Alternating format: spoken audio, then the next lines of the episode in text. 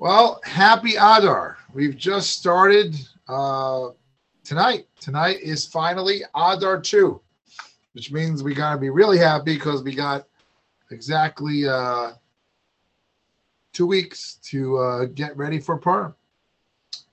This week's Torah portion is the last in Shemos. It's called Parshas Pekude, which means it's also called Parshas Chazak, which means the Parsha of like strengthen, which means he finished one of the another one of the five books of Moses, big accomplishment.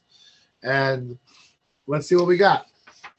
So it says we're uh, you know kind of reviewing the whole and and finishing the whole process of the building of God's house, building the tabernacle, the first temple. And it discusses, like we mentioned in the past, this child prodigy, Bitzalel. And when t- talking about him, a little bit unusually, the Torah says it traces him back two generations. It says Bitzalel, who was this, uh, uh, who was the grandson of Hor. Now, who was Hor? If you remember, Hor was someone who got killed. He gave up his life in the honor of God in the uh, story of the golden calf. And commentators say this is at what the Torah is coming to. You know, we have this incredible uh, feat this in, of, of building the temple. And in yes, Bezalel had many, many talents. But for something in this world to have a to have a long-lasting effect, it has to be built with someone who gave up their soul. So Bezalel, even though he was so gifted and smart and talented, but what made him have the ability was he learned from his grandfather, Hor, who gave up his life. And you know, obviously, God doesn't want us to give up our life unnecessarily. God wants us to live our lives, but to make sacrifices in our lives. But so, really, what God wants even more than our using our talents is He wants our our giving our giving of ourselves. And there's an interesting story which Rabbi Katz, who uh, of blessed memory was the Rashiva in Cleveland. There's a famous story in the uh, in the Mishnah where there was a man named Rabbi Yossi ben Kisma who lived in a city full of, of rabbis, and someone came to him with a billion dollar checkbook. He said, "Can you move to our city?" and I'll give you all the money in the world. And he said, I will not move anywhere. I'm only going to live in a place that's a place of Torah. Nice story, but if you think about it for a second, if this guy's got the billion bucks, can he transport and make the the, the, the town a town full of rabbis? He's got a billion rabbis, so import a hundred rabbis. What's the big deal? And there's the question. Never thought about it that way. But Rabbi Katz explains, he says, you know what the problem? Because writing a check is relatively easy. The way that what, what this rabbi meant when he said he didn't want to move, he said, I don't want to move to a place that's not a place of Torah. What's the definition of a place of Torah? A place where people use their sweat, blood, and tears to create something.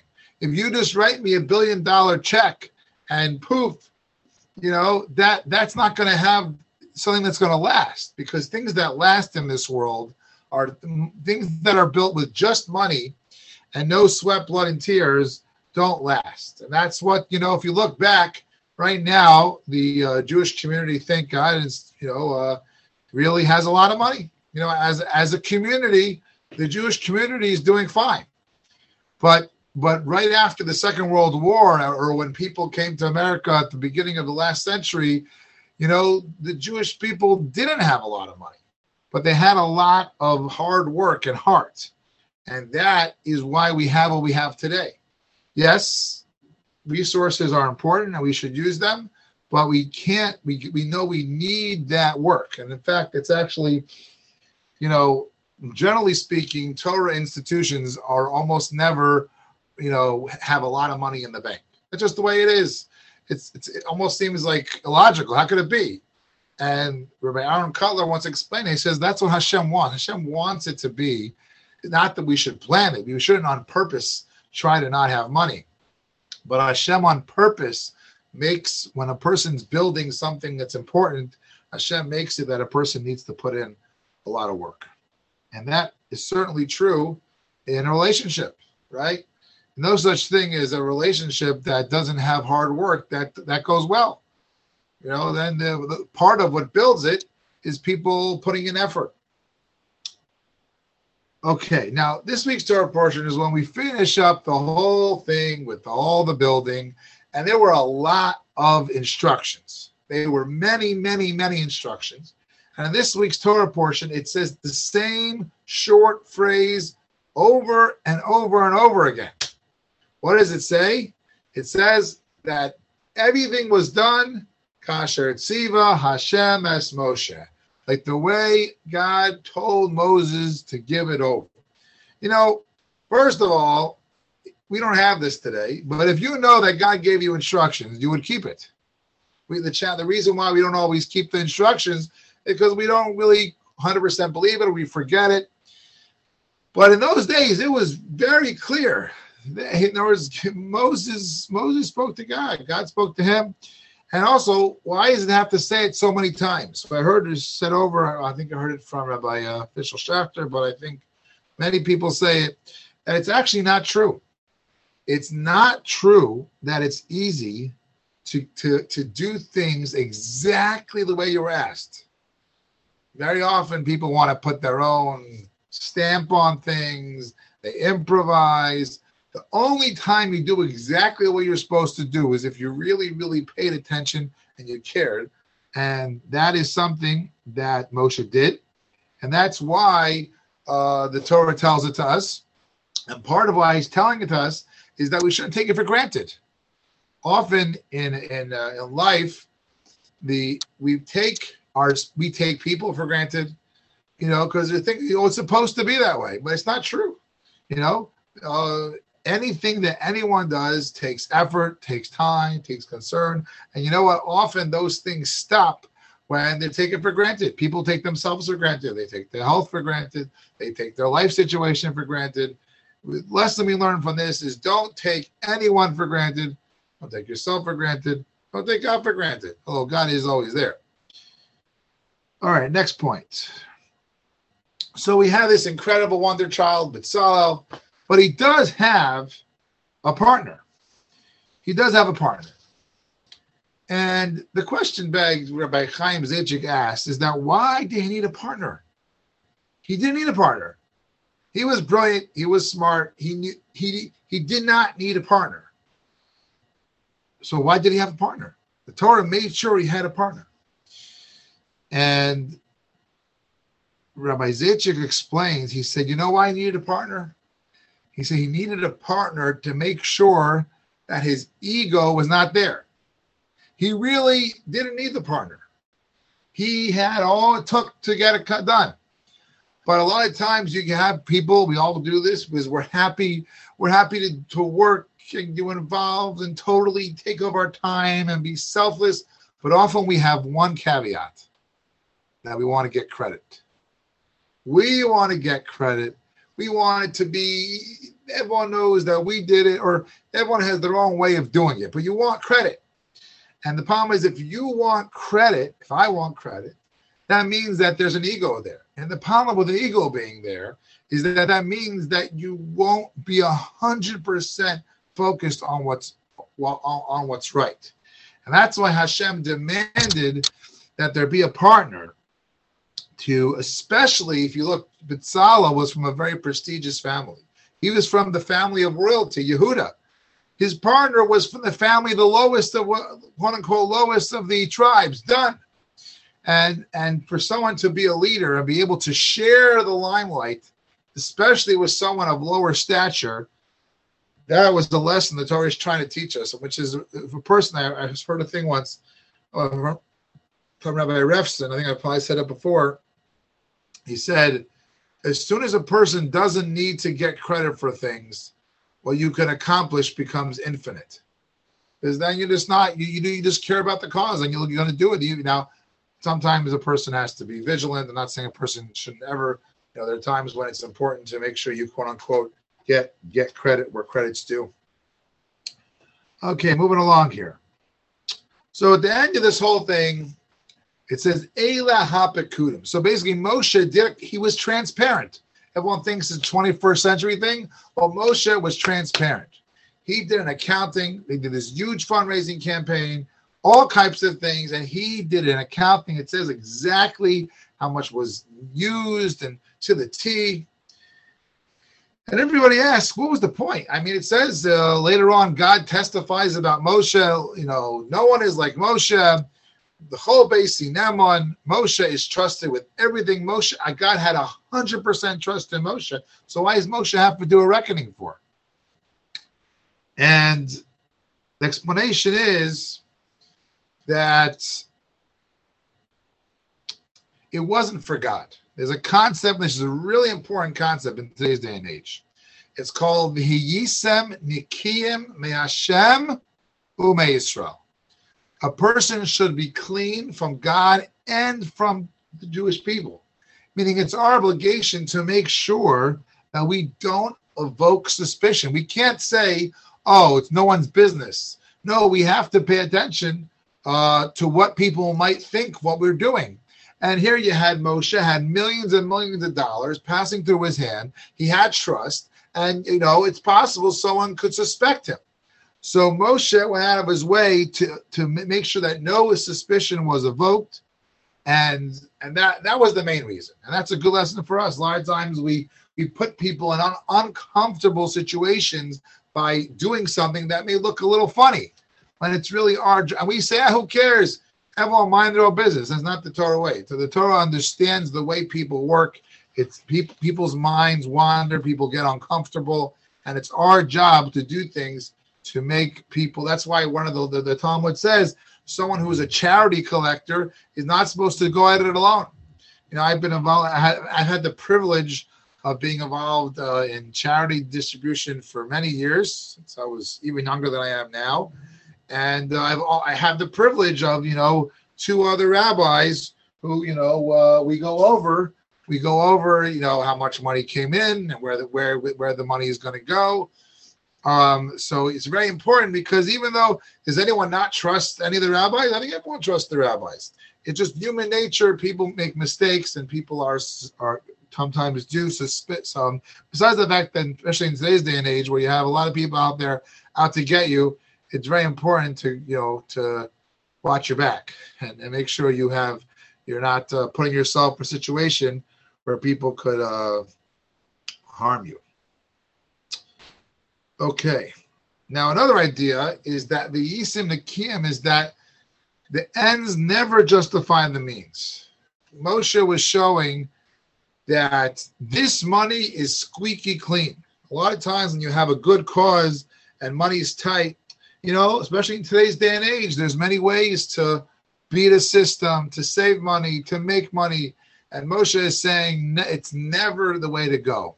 The way to go is to do the right thing. I remember when I got my first job, I went to Rabbi Neuberger, bless the memory. I was in, in Baltimore and he was alive. And I went to him and I said, I'm going to be working for a yeshiva. You have one piece. I went around the whole office, all the uh, very prestigious office, uh, front office in Ner Israel. And I asked each big rabbi for one, I remember I wrote it down, I have it somewhere, one piece of advice. And Rabbi Neuberger of blessed memory, Rabbi uh, Rabbi Naftali Neuberger, he said, always do the right thing, no matter what. Always do the right thing, always do the truth, and you're going to be successful. Even if it looks like it's not going to be, and uh, that uh, I always try to do that, and I think it's it's gone very well. Okay, so we have, and they finally they finished all the the materials.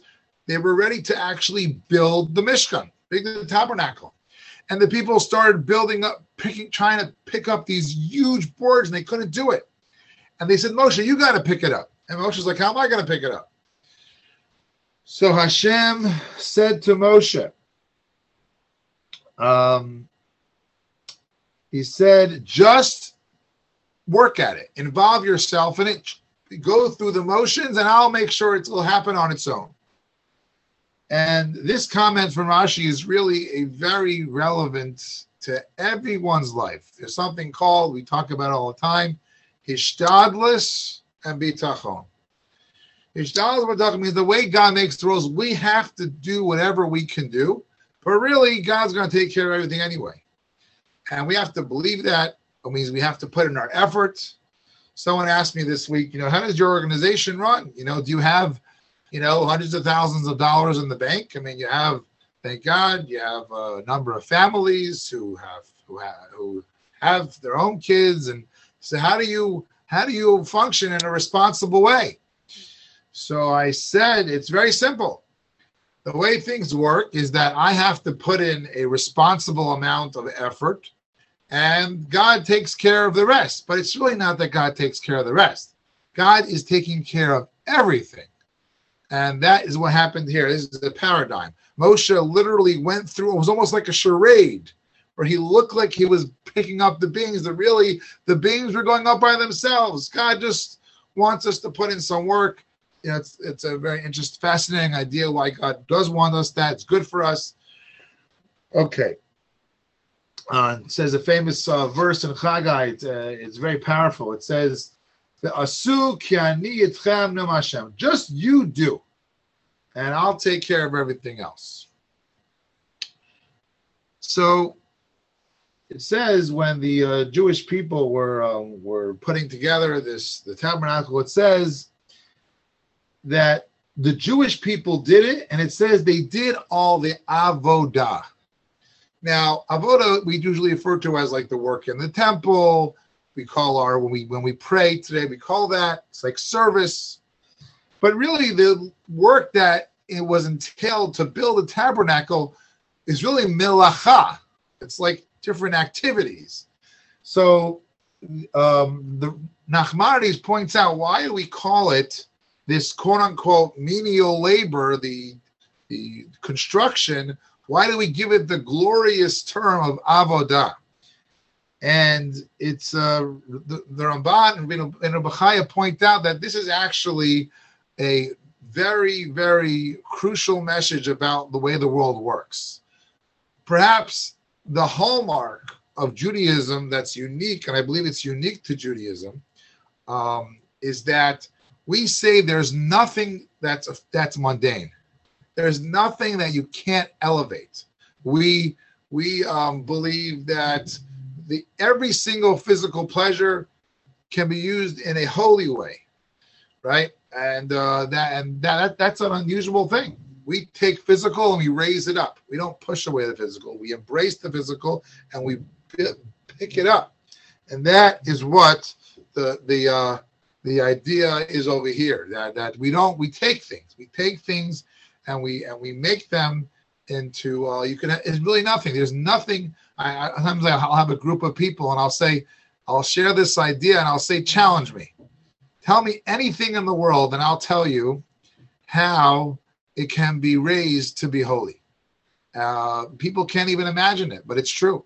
There's really there's nothing. There's no nothing in the world that that that hashem made that can't be raised and be and be done. We take wine Wine is used at every single Jewish um, important occasion. And wine in the world is something which generally causes a lot of trouble. But we take wine and we use it for kiddush and we use it for weddings and and, and we use it at a at, a bris and a pidyon haben and everything has wine. We have wine everywhere. We celebrate marriage. We celebrate food. You know, there's so many things. Obviously, the Torah tells us exactly how to use it so it's healthy spiritually and physically. Last thing I wanted to share is the Torah ends off the, the, this book, very, very last last verse. It says, "The cloud of God would be on the top of the tabernacle, and there'd be a fire at night." By all of their masehem, masehem, really, it was talking about all the places where they camped they had a cloud and they had a fire. The thing is, the word masehem means journeys. If we're talking about the places that they camped, where they pitched their tents, why are we calling them journeys? And Rabbi Pam passed away about 20 years ago. He had a, a beautiful explanation. He said that in Judaism, there's no such thing as a break from the journey. Everything's a part of the journey, which means even when you stop, stopping is part of the journey. And that this piggybacks of what we just said. That you would think, one second, I'm on vacation in Disney World. How could that be a holy thing? I'm playing basketball. We believe you when you sleep at night. Well, all these things, they're not resting places. They don't have, it's not just a break. We believe that everything is part of the journey if it's part of the journey. And that is what, and that's what it's supposed to be. So a person, and that and this informs how a person takes a break. Let's say someone needs to take a break. They're playing basketball and they take a break to catch their breath. Well, let's say when they take their, their break from playing basketball, they do push ups.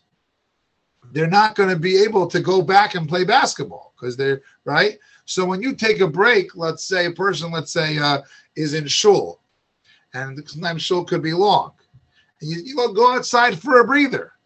But let's say when you involve yourself when you go out, it's going to get you totally distracted. You come back in, and it's not part of the journey. So we have to realize we're always on a journey. Now, sometimes the journey is a break, sometimes it's not a break, but everything has got to be part of the program. And if it's not part of the program, you got to make it part of the program. So, quick review all things we discussed tonight. Discussed how, as wonderful as talents and efforts and money are, the main thing that gives something that's going to last is going to be the sweat, blood, and tears that that go into it. We learned how you can't take anything for granted. You know, even if God tells you something and someone does what they're supposed to do, well, things that you're supposed to do don't always happen. And don't take yourself for granted. Don't take other people for granted. Don't take life for granted. We learned why did this incredible wonder kid need a partner? He needed the partner so he would be 100% doing things for the right reasons. You have a partner, it takes the ego out of the picture, and ego is out of the picture allows you to do a lot of things. There's so many things that we don't do because we're worried about getting credit. We're worried about what people think about us. And that's why you see a lot of times you see, I remember with uh, people who get, you know, people, when a person can get in their mind, some of the greatest people I know are people who just, in a healthy way, just don't care what other people think. Now, obviously, we do need to care what people think, but in a healthy way, people who just don't care. They just don't care. Um, we learned how Moshe, along these lines, did care what people thought. He didn't want people to suspicious to, to be suspicious of him, not because he cared because he would feel bad, because that's it's not it's not it's almost like a favor to people. People's minds wander. They see something looks suspicious, then they uh they they get they, they get nervous. It's our responsibility to make people not get nervous. It's also our responsibility to make sure that money is clean. Ends don't justify the means.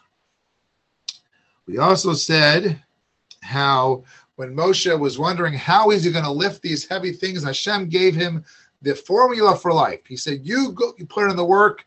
I'm going to take care of the rest, and not only that, I'm actually taking care of everything the whole time. You just put in the work."